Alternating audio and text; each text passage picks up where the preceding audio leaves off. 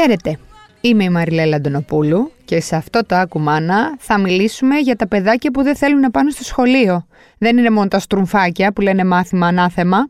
Μέρες που έρχονται λοιπόν με άνοιγμα σχολείων, γονείς και παιδιά ετοιμαζόμαστε τώρα για, τη, για την πρώτη μέρα, τη λεγόμενη. Ειδικά για τα μικρότερα ή για εκείνα που αλλάζουν σχολικό περιβάλλον, επειδή πάνε στο γυμνάσιο, π.χ. επειδή πάνε στο Λύκειο, η αλλαγή είναι μεγάλη και μπορεί να βγει και άρνηση απέναντι στο άγνωστο. Για την άρνηση του παιδιού να πάει σχολείο, θα μιλήσουμε με τη Φραντζέσκα την Καραγιάννη, την ψυχολόγο και ψυχοθεραπεύτριά μας. Γεια σου Φραντζέσκα μου. Καλησπέρα και καλή αρχή να πούμε. Καλή αρχή, ναι, γιατί είναι, είναι ουσιαστικά η πρώτη συζήτηση που κάνουμε μαζί για τη νέα σεζόν. Καλή σχολική σεζόν λοιπόν και καλή σεζόν και σε εμάς. Ακριβώς, όλοι μας. Ήρθε λοιπόν η, η στιγμή, ήρθε η εποχή που πάμε, πάμε τα παιδάκια στο σχολείο.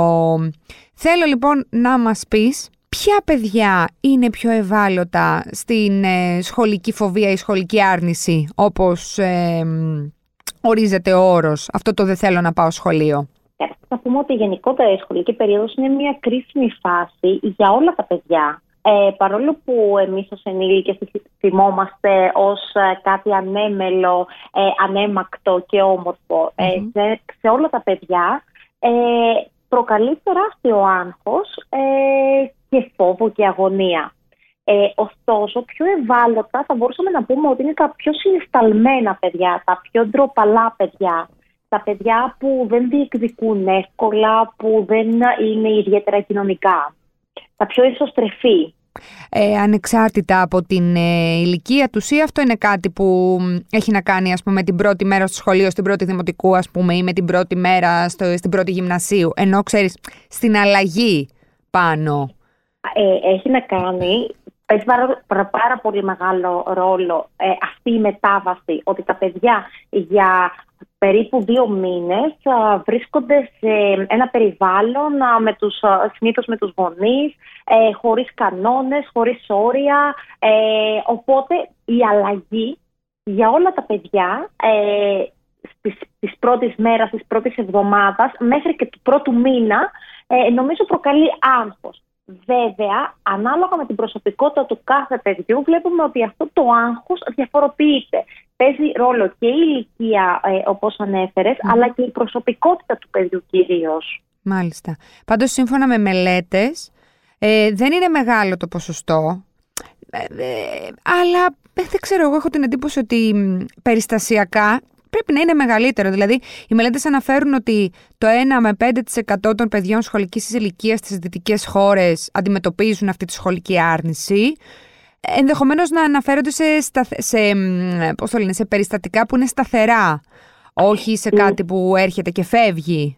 Όπως το είπες, η σχολική άρνηση είναι ε, κάτι το οποίο είναι αντιμετωπίσιμο ε, ενώ εύκολα αντιμετωπίσουμε και από την οικογένεια και με τον χρονο ε, τα παιδιά εξοικειώνονται. Η σχολική φοβία είναι κάτι άλλο και ίσως οι μελέτες, οι συγκεκριμένες που βλέπουμε ότι είναι το ποσοστό χαμηλό, αναφέρονται στην σχολική άρνηση, που τα παιδια ε, είναι λογικό αυτή η μετάβαση που θέλεις να τα βάλεις πάλι σε κανόνες, στο διάβασμα, στο να κοιμηθούν, να τακτοποιηθούν, να μπουν δηλαδή σε μια ρουτίνα, mm-hmm. σίγουρα τις πρώτες μέρες ε, είναι δυσβάστακτοι όπως και σε εμάς όταν επιστρέφω από τις δικές μας διακοπές. Ναι.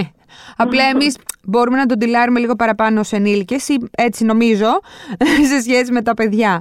Θέλεις να μου πεις κάποια, πώς να το πω, όχι συμπτώματα, κάποια σημάδια της ε, σχολικής ε, φοβίας, της σχολικής άρνησης πέρα από το προφανές, ε, το προφανές δεν θέλω να πάω σχολείο. Τι, άλλα, τι, άλλα, τι άλλες συμπεριφορές μπορεί να παρουσιάσουν; Πολλές, φορές τα παιδιά ε, μπορούν να, να μιλήσουν για κάποιο σωματικό πόνο προκειμένου να αποφύγουν να πάνε στο σχολειο Ε, είναι πολύ σύνθετο δηλαδή ένα παιδί να ξυπνήσει το πρωί και να αναφέρει στους γονείς ότι δεν νιώθει καλά, ότι πονάει η κοιλιά του, ότι κρυώνει, ας πούμε να μηχανευτεί διάφορα σωματικά συμπτώματα προκειμένου να κερδίσει χρόνο και να αποφύγει ε, να έρθει αντιμέτωπο με αυτό το οποίο φαντάζει στο δικό του μυαλό τεράστιο η πρώτη μέρα στο σχολείο. Ναι. Ε, πολλές φορές ε, τα παιδιά μπορεί βέβαια να βγάλουν και μια ε, ακραία επιθετικότητα, η οποία να μην μπορούν τα παιδιά να την συνδυάσουν με την πρώτη μέρα στο σχολείο, δηλαδή να πούνε στους γονείς ότι δεν θέλω να πάω στο σχολείο και να βγάλουν την επιθετικότητα. Μπορεί να, να βγάλουν μια επιθετικότητα ε, και οι γονείς να δυσκολευτούν και όλα να συνδέσουν ότι αυτή η επιθετικότητα ενδεχομένως να συνδέεται με το φόβο και το άγχος της πρώτης μέρας στο σχολείο. Επίσης φαντάζομαι ε, μπορεί να παρατηρήσεις και εννοούρηση, κάποιους αυξημένους εφιάλτες, πράγματα ακριβώς, τέτοια ψυχοσωματικά. Ε, όχι, τις τελευταίες μέρες το παιδί να μην κοιμάται καλά, ε, να υπάρχει κάποια ανορεξία ή βουλημία, ε, άγχος, όλα αυτά τα συμπτώματα. Απλά είναι πολύ σημαντικό εκεί οι γονείς να ενεργοποιηθούν και να προσπαθήσουν να φέρουν εκείνη το προσκήνιο, το θέμα του σχολείου, ώστε να βοηθήσουν δηλαδή το παιδί να μιλήσει για αυτό που, του, που το αγχώνει και, ναι. και όχι να το σωματοποιεί. Έστω λοιπόν ότι μας λέει ένα παιδί ότι πονάει κοιλιά μου, δεν θέλω να πάω σχολείο κτλ. Ε, τι κάνουμε, πώς ε, το αντιμετωπίζουμε; Καταρχάς το ακούμε. Νομίζω ότι το πιο δύσκολο για τους γονείς είναι να ακούσουν αυτό που έχουν να τους πούν τα παιδιά. Δηλαδή να μην κάνουν αυτό που λέμε ένα ε, μονολογο αλλά να ακούσουν όντως αυτό που νιώθει το παιδί και να του πούν ότι σε καταλαβαίνω, σε κατανοώ, έλα να βρούμε έναν τρόπο για να αντιμετωπίσουμε αυτό που σου συμβαίνει. Δηλαδή, ένας γονέας μπορεί να πει εκείνη τη στιγμή ότι ναι, καταλαβαίνω και εγώ όταν ήμουν στη δική σου ηλικία δεν ήθελα να πάω στο σχολείο, βαριόμουν. Αλλά από την άλλη είναι αναγκαίο στη ζωή μας. Θέλεις να βρούμε έναν τρόπο μαζί όπου θα σε κάνει να πας στο σχολείο πιο χαρούμενο. Αυτό και σε μικρότερες ηλικίες, δηλαδή ακόμα και σε ένα παιδάκι 6 χρονών, όχι απαραίτητα. Ε, το λέω γιατί, γιατί στο παιδί που είναι 11 12 και πάει πρώτη γυμνασίου, εντάξει, μπορείς να συνεννοηθείς ακόμα πιο εύκολα. Ακόμα και στο παιδάκι που είναι, πάει στην πρώτη δημοτικού ή που θα πάει στον νηπιαγωγείο, έχουμε την ίδια στάση απέναντί του, έτσι; Νομίζω πως ναι. Ένα παιδάκι 5 ετών που είναι στον νηπιαγωγείο και 6 ετών, μια χαρά καταλαβαίνει και κατανοεί. Απλά νομίζω ότι είναι η, η φοβία των ενηλίκων ότι δεν θα καταλάβουν τα παιδιά. Τα παιδιά καταλαβαίνουν. Ναι. Και εδώ έρχομαι λοιπόν γιατί πολύ ωραία μου έστρωσε στην μπάλα. Ποιες, ποιες είναι οι συμπεριφορές των γονιών που μπορούν να επηρεάσουν αρνητικά το παιδί; Γιατί φαντάζομαι ε. ότι είναι αρκετές οι αρνητικές συμπεριφορές, είτε έμεσα είτε άμεσα, που μπορούν να, να παίξουν ρόλο σε αυτή του την άρνηση. Σίγουρα, γιατί είναι σημαντικό να πούμε ότι το να είσαι γονιός είναι μια διαβίου Ε, πέρα από αυτό, λοιπόν, οι γονείς αποτελούν πρότυπα για τα παιδιά, είτε το πιστεύουν είτε όχι. Άρα, λοιπόν, από τη στιγμή που οι γονείς είναι πρότυπα για τα παιδιά, η κάθε κίνηση και η κάθε λέξη επηρεάζει την συνολική συμπεριφορά του παιδιού. Ένας γονέας, λοιπόν, ο οποίος έχει επιστρέψει από διακοπές, και βγάζει μια άρνηση, δεν θέλω να πάω στη δουλειά, μια μιζέρια, ένα παράπονο, όλο αυτό το κλίμα μεταφέρεται και στο παιδί. Ή ένας γονέας ο οποίος δεν υπολογίζει και δεν δίνει ε, τη βαρύνουσα σημασία για, για την άφηξη αυτής της νέας σχολικής χρονιάς και αυτό μπορεί να επηρεάσει αρνητικά το παιδί. Ναι, το δεν συμβαίνει τίποτα. Ακριβώς, ναι, ότι ναι. όλα είναι καλά και δεν συμβαίνει τίποτα. Νομίζω ότι οι, οι γονείς, η συμπεριφορά και η στάση των γονέων ε, παίζει πολύ καταλητικό ρόλο και πρέπει να έχουν και να, να φτιάξουν μάλλον και ένα πολύ ωραίο τελετουργικό για την έναρξη αυτής της νέας σχολικής χρονιάς. Ε, επίσης, ε, να πω εδώ ότι φαντάζομαι, αν θες με διορθώνεις, ότι όταν το παιδί μένει στο σπίτι ε, και δεν πάει σχολείο γιατί έχει επικαλεστεί όλους αυτούς τους λόγους που είπαμε παραπάνω, ε, δεν του το κάνουμε φοβερά εύκολο. Δηλαδή δεν, τι εννοώ, δεν φτιάχνουμε μια ιδανική κατάσταση ώστε ε, δεν το παροτρύνουμε να μείνει για την επόμενη μέρα. Θέλω να πω ότι πρέπει μάλλον να του βάλεις και κάποια ώρα να του πεις ναι σήμερα έγινε αυτό, δεν νιώθεις καλά αλλά αύριο θα πας. Γιατί νομίζω ότι υπάρχουν και οι υπερπροστατευτικοί γονείς, οι, γνωστοί, που ε, στην προσπάθεια τους να ακριβώς αυτό το πράγμα, να προστατεύσουν πάρα πολύ τα παιδιά τους, δείχνουν μια υπερβολική κατανόηση στο γεγονός ότι ένα παιδί δεν θέλει να πάει σχολείο και με αυτόν τον τρόπο κάπως να, νομιμοποιείται και αυτή η συμπεριφορά; Είναι πολύ σωστό αυτό που λες. Πολλές φορές λέει το παιδί δεν θέλω να πάω στο σχολείο που να η κοιλιά μου και οι μαμάδες ή οι γονείς μπορεί να το πάρουν, να πάνε ξέρω εγώ, για ψώνια, να, κάνουν, να πάνε βόλτες με αποτέλεσμα ε, το παιδί προφανώς και περνάει πολύ καλύτερα όταν θα πάει βόλτα με τους γονείς από ότι όταν θα πάει στο σχολείο. Άρα όταν ένα παιδί ε, μένει στο σπίτι επειδή είναι άρρωστο, ε, οφείλουμε να το έχουμε στο κρεβάτι. Οι mm. συνθήκες να μην είναι ιδανικές. Ενδεχομένως και εμείς να τους πούμε ότι ξέρεις, δεν μπορώ να ασχοληθώ μαζί σου, γιατί αυτή, αυτή την ώρα θα έπρεπε να είμαι και εγώ στη δουλειά μου. Άρα θα δουλέψω, ας πούμε, ε, εξ αποστάσεως. Άρα, σε παρακαλώ, εάν χρειαστείς κάτι, φώναξε με, αλλά ε, θα πρέπει να είμαι στο γραφείο για να δουλέψω ώστε να καταλάβει το παιδί ότι η καθημερινότητα και των γονιών όταν εκείνο είναι στο σχολείο είναι διαφορετική. Οπότε εκεί θα συνειδητοποιήσει ότι και που έμεινα στο σπίτι δεν, ήταν, ε, δεν ήμουν με τη μαμά και τον μπαμπά με αγκαλίτσα και βόλτα. Άρα καλύτερα να πάω στο σχολείο. Mm-hmm. Πώς προετοιμάζουμε ένα παιδί για τη νέα πραγματικότητα του σχολείου, ε, όταν μιλάμε για πραγματικά προτιμένος στο σχολείο, έτσι; Όχι ναι, για. Μι... Κατάλαβες, όχι ότι. Μιλάμε, για, μιλάμε για το δημοτικό, ίσως, γιατί στο δημοτικό νομίζω ότι οι κανόνες πλέον είναι πολύ διαφορετικοί από ότι ε, στο παιδικό σταθμό ή στον νηπιαγωγειο Οπότε το πιο σημαντικό από όλα είναι το παιδί να ξέρει το σχολείο του. Δηλαδή να έχουμε ε, επισκεφτεί μαζί με το παιδί τις σχολικές εγκαταστάσεις, να του έχουμε δείξει ότι εδώ είναι το σχολείο σου, ε, να, να, να, έχουμε πάει στο σχολείο, αν είναι κοντά στο σπίτι και πηγαίνει με τα πόδια το παιδί, να έχουμε κάνει αυτή την απόσταση ε, μαζί με το παιδί προκειμένου να εξοικειωθεί ή αν α, αντίθετα πηγαίνει με σχολικό να του έχουμε εξηγήσει ότι θα πηγαίνει με το σχολικό και εμείς να μπούμε στη διαδικασία ε, να πάμε με το παιδί, ας πούμε, το αυτοκίνητο για να του δείξουμε τη, τη διαδρομή και το πώς θα ειναι Οπότε πρέπει σίγουρα το παιδί να του είναι γνώριμο το σχολείο ως κτίριο, ναι, ναι, ως ναι. Εγκαταστασεις Ε, από την άλλη, να του εξηγήσουμε λίγο τη διαφορετικότητα ότι θα υπάρχουν τρανία, θα υπάρχουν ε, ώρες διαλύματος, τους κανόνες μέσα στην τάξη, ε, το πώς μπορεί να ζητήσει από τη δασκάλα κάτι που θέλει. Δηλαδή, μπορεί για μας να μας φαίνονται αυτονόητα, Όμως είναι πολύ σημαντικό να του έχουμε πει ότι θα πρέπει να σηκώσει το χέρι σου και να πάρεις άδεια, ότι δεν μπορείς να πεταχτείς, δεν μπορείς να μιλήσεις, δεν μπορείς να βγεις από την τάξη όποτε θέλεις. Να το βάλουμε στο κλίμα για το τι, θα, το τι έρχεται, το τι θα συναντήσει. Και με τα καλά του και με τα κακά του. Ναι. Να παίξουμε και κάποια παιχνίδια ρόλων στο σπίτι.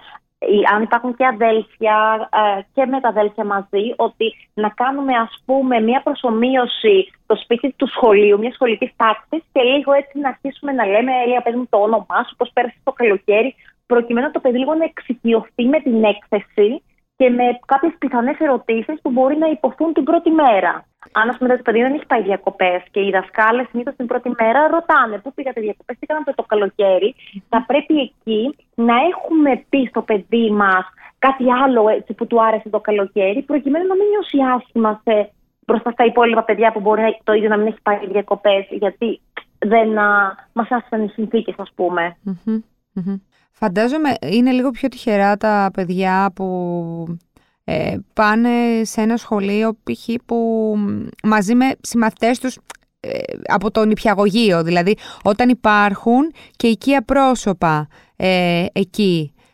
Θεωρώ δηλαδή ότι θα είναι λίγο πιο χαλαρά τα πράγματα σε σχέση με ένα εντελώς νέο περιβάλλον. Ποια είναι η τοποθέτηση γενικά του, του ψυχολόγου σε αυτό το πράγμα; Σε αυτή, κατάλαβες, σε αυτή την αλλαγή στο νέο, εντελώς νέο σχολικό περιβάλλον. Γιατί είναι ένα άγχος των γονιών αυτό, όταν, δεν, όταν πάνε σε ένα χώρο που δεν έχει κανένα απολύτως γνωστό. Ναι, σίγουρα ε, είναι πολύ διαφορετικό. Από την άλλη, όμως, πρέπει να εξετάσει ο γονέας και τις συνθηκε Από το να μένει το παιδί, ας πούμε, σε ένα γνώριμο περιβάλλον, δηλαδή να συνεχίζει σε ένα σχολικό περιβάλλον λόγω του ότι εκεί θα υπάρχουν οι οικοί μαθητές, αλλά τα υπόλοιπα δεν καλύπτουν το παιδί, καλό είναι να γίνει μια συζήτηση με το παιδί. Δηλαδή να, να πει η, η μαμά ότι κοίτα, ε, ξέρω εγώ οι φίλοι σου θα συνεχίσουν σε αυτό το σχολείο. Όμως, εγώ με τον μπαμπά ε, έχουμε να σου προτείνουμε και ένα άλλο σχολείο που ναι, μεν εκεί δεν θα είναι οι παλιοί σου συμμαθητές, Όμως ε, θα έχει, ξέρω εγώ, παραπάνω αθλητικές δραστηριότητες. Ή θα ήθελες να πάμε να το δούμε. Νομίζω ότι σε οποιαδήποτε απόφαση παίρνουν οι γονείς, είναι σημαντικό με έναν τρόπο να ενημερώνουν και το παιδί γι' αυτό. Ναι. Όχι, όχι να ρωτάνε τη γνώμη και να κάνουν αυτό που τους λέει το παιδί, όχι στο άλλο άκρο, αλλά να ακούμε το τι έχει να μας πει το παιδί. Δηλαδή μπορεί ένα παιδί να έλεγε ότι, ξέρεις, για μένα είναι πιο σημαντικό να είμαι με τους φίλους μου από ότι να πάω, ας πούμε, σε ένα σχολείο το οποίο είναι καλύτερο. Ναι, καταλαβαίνω. Καταλαβαίνω. Να, να μην γίνεται ερήμην του όλο με λίγα λόγια. Ε, όταν ένα παιδί εμφανίσει άρνηση ε, ξαφνικά μέσα στη σεζόν, ενώ έχει πάει ήδη σχολείο, ενώ όλα έχουν μπει, έχουν στρωθεί, έχουν μπει σε μία σειρά. Ε, εκεί μαρτυράει το πράγμα ότι κάτι φταίει στο σχολείο, έτσι, τις περισσότερες φορές. Πώς το αντιμετωπίζουμε αυτό; Και όταν το παιδί δεν μας λέει και όλο το λόγο, γιατί συνήθως υπάρχει και αυτός ναι. ο παράγοντας. Εννοείται. Συνήθως τα παιδιά τα αποκρύπτουν γιατί φοβούνται ότι μήπως τα ίδια έχουν προκαλέσει μια συνθήκη. Οπότε ο λόγος που δεν μιλούν στους γονείς είναι γιατί ε, νιώθουν Οπότε το πιο σημαντικό είναι όταν ένας γονέας αντιληφθεί κάποια γενικότερα αλλαγή συμπεριφορά του παιδιού μέσα στο σπίτι. Ε, να επικοινωνήσει κατευθείαν με τη δασκάλα του παιδιού. Δηλαδή να τη μεταφέρει αυτόν τον προβληματισμό που, και αυτή την αλλαγή του παιδιού μέσα στο σπίτι. Ότι αν συνέβη κάτι και επίσης να πάρει και πληροφορίες από το σχολικό πλαίσιο. Δηλαδή πώς είναι το παιδί στο σχολείο. Ναι. Γιατί αν όντως οφείλεται στο σχολικό πλαίσιο και δεν οφείλεται ας πούμε, στο οικογενειακό πλαίσιο, ε, θα μας πει δασκάλα ότι όντως στο διάλειμμα δεν είναι πολύ συμμετοχικό ή μέσα στην τάξη. Ναι, να έχει ή, ή, ας πούμε, mm-hmm. ακριβώς, γιατί εκεί πολλές φορές τα παιδιά τι κάνουν. Μπορεί όντως να έχει προκύψει κάποια αλλαγή μέσα στο οικογενειακό περιβάλλον, οι, οι γονείς να μην τη θεωρούν σημαντική και να αλλάξει το παιδί συμπεριφορά. Ναι, Οπότε ναι. νομίζω ότι είναι σημαντική η επικοινωνία και στο σχολικό χώρο, αλλά και στο οικογενειακό να σκεφτούν οι γονείς μήπως αλλάξαν κάτι. Βέβαια όλα αυτά, ε, πώς το λένε, υπό την προϋπόθεση ότι τα παιδιά θα πάνε στο σχολείο και θα παραμείνουν και εκεί, γιατί και αυτό είναι ένα θέμα τώρα στην πανδημία. Όλο αυτό το άνοιξε, κλείσε που ζήσαμε την προηγούμενη, την, στην προηγούμενη χρονιά, είναι και αυτό ένα, ένα έξτρα, ένα έξτρα άγχος σε αυτό που έρχεται τώρα. Σίγουρα και νομίζω ότι ας ελπίσουμε ότι θα είναι μια χρονιά διαφορετική από την περσίνη, γιατί τα παιδιά έχουν ανάγκη ε, από ένα πλαίσιο. Μια κανονικότητα, ναι, ναι, ένα πρόγραμμα. Ναι, ναι, ναι, ναι. Με, με τους κανόνες, με τα διαλύματα, με την επαφή με τους ανθρώπους. Είναι πάρα πολύ σημαντικό.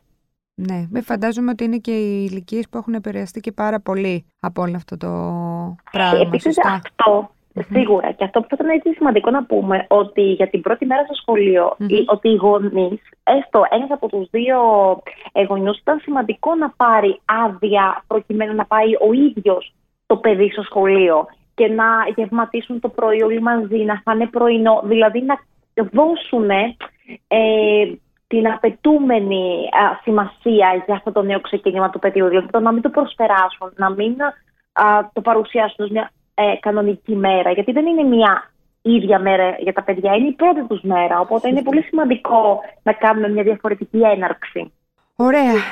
Ε, Φραντζέσκα μου, ήταν πολύ ωραία η συζήτηση. Ε, σε ευχαριστούμε πάρα πάρα πολύ και ελπίζω οι γονείς που ακούν να ε, έχουν μια πρώτη μέρα στο σχολείο έτσι όσο δυνατόν πιο ήπια, ομαλή γιατί η αλήθεια είναι ότι εντάξει, ε, και τους γονείς τους πιάνει ένα άγχος έτσι. Αυτό ήθελα να πω ότι νομίζω ότι η πρώτη μέρα στο σχολείο θα είναι πάρα πολύ καλή αν και οι γονείς συνειδητοποιήσουν και αντέξουν τον αποχωρισμό από τα παιδιά τους. Γιατί πολλές φορές ο αποχωρισμός των γονιών προς τα παιδιά δυσκολεύει και τα παιδιά. Ναι, εντάξει, ας το παίξουμε και λίγο άνετη, με λίγα λόγια. Αυτό ακριβώς. Έγινε. Σε ευχαριστώ πάρα πολύ. Σε ευχαριστώ για αυτή την κουβέντα. Και εγώ, ευχαριστώ πολύ. Να είσαι καλά. Αυτά λοιπόν για την πρώτη μέρα στο σχολείο. Εντάξει, δεν είναι εύκολα τα πράγματα, δεν θα πούμε τώρα ότι είναι και για τους γονείς και για τα παιδιά. Ωστόσο υπάρχουν τρόποι. Ε, έτσι κι αλλιώς η πρώτη μέρα θα γίνει η δεύτερη, θα γίνει η τρίτη και μετά όλα αυτά θα γίνουν αναμνήσεις. Και αυτό είναι το καλό να τα κρατάμε γιατί και εμείς ε, σίγουρα έχουμε περάσει διάφορες κακές μέρες σαν μαθητές αλλά η αλήθεια είναι ότι με το πέρασμα του χρόνου, από όλη αυτή τη φάση, τη μαθητική, τις περισσότερες φορές κρατάμε τα καλά.